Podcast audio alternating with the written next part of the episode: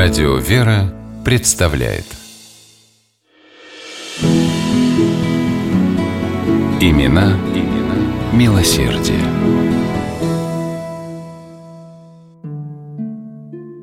Екатеринбуржца Михаила Иванова называли человеком, который не умел говорить «нет». Владелец магазинов и один из самых известных на Урале золотопромышленников Михаил Иванович не считал предпринимательскую деятельность главным делом своей жизни. Благотворительность – вот что было основным. Иванова не останавливали затраты в десятки тысяч рублей, когда людям, попавшим в трудные обстоятельства, требовалась помощь.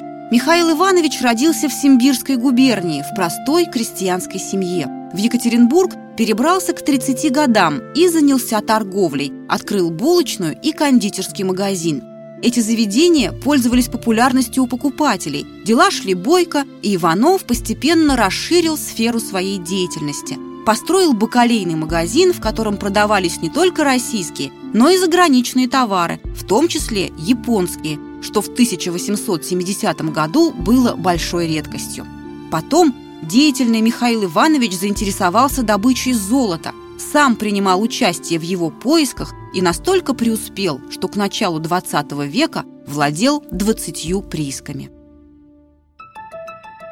В то время он уже был известным общественным деятелем, состоял депутатом городской думы, входил в различные комитеты и комиссии, а потому хорошо знал, кому в городе требуется помощь, какие учреждения нуждаются в поддержке – и первым значительным деянием Иванова стало основание Дома трудолюбия для тех, кто по разным причинам потерял жилье и работу.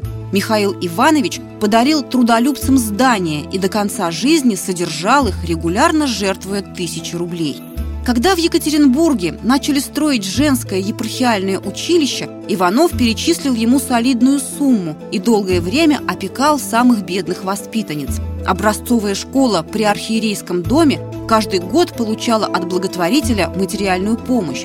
Учащиеся церковно-приходских школ и школ грамотности Екатеринбургской епархии ни в чем не знали нужды благодаря щедрой руке и доброму сердцу Михаила Ивановича. А будучи старостой церкви при женской гимназии, он полностью профинансировал ремонт этого храма.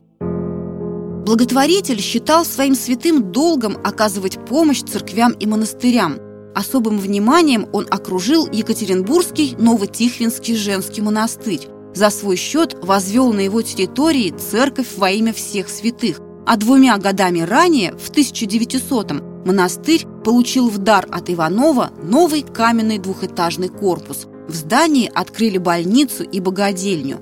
Сестры обители в благодарность преподнесли Михаилу Ивановичу икону Божьей Матери, вшитой золотом ризе, украшенной уральскими самоцветами.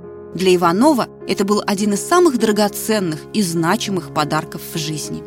Часто бывая по делам в Тюмени, Иванов обратил внимание на обветшавшую Знаменскую церковь и взялся за ее восстановление, вложив в реставрацию 55 тысяч рублей. Когда работы были завершены, городская дума вынесла Михаилу Ивановичу благодарность, но жители Тюмени посчитали, что этого слишком мало. Местное общественное управление послало ходатайство в Петербург, и вскоре по высочайшему соизволению государя Иванову присвоили звание почетного гражданина города Тюмени.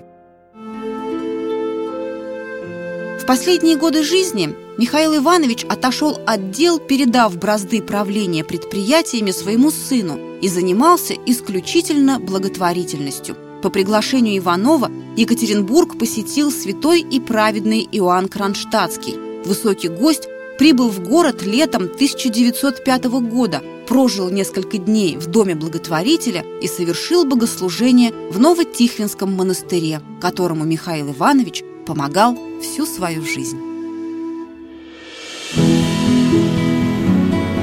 Имена, имена милосердие.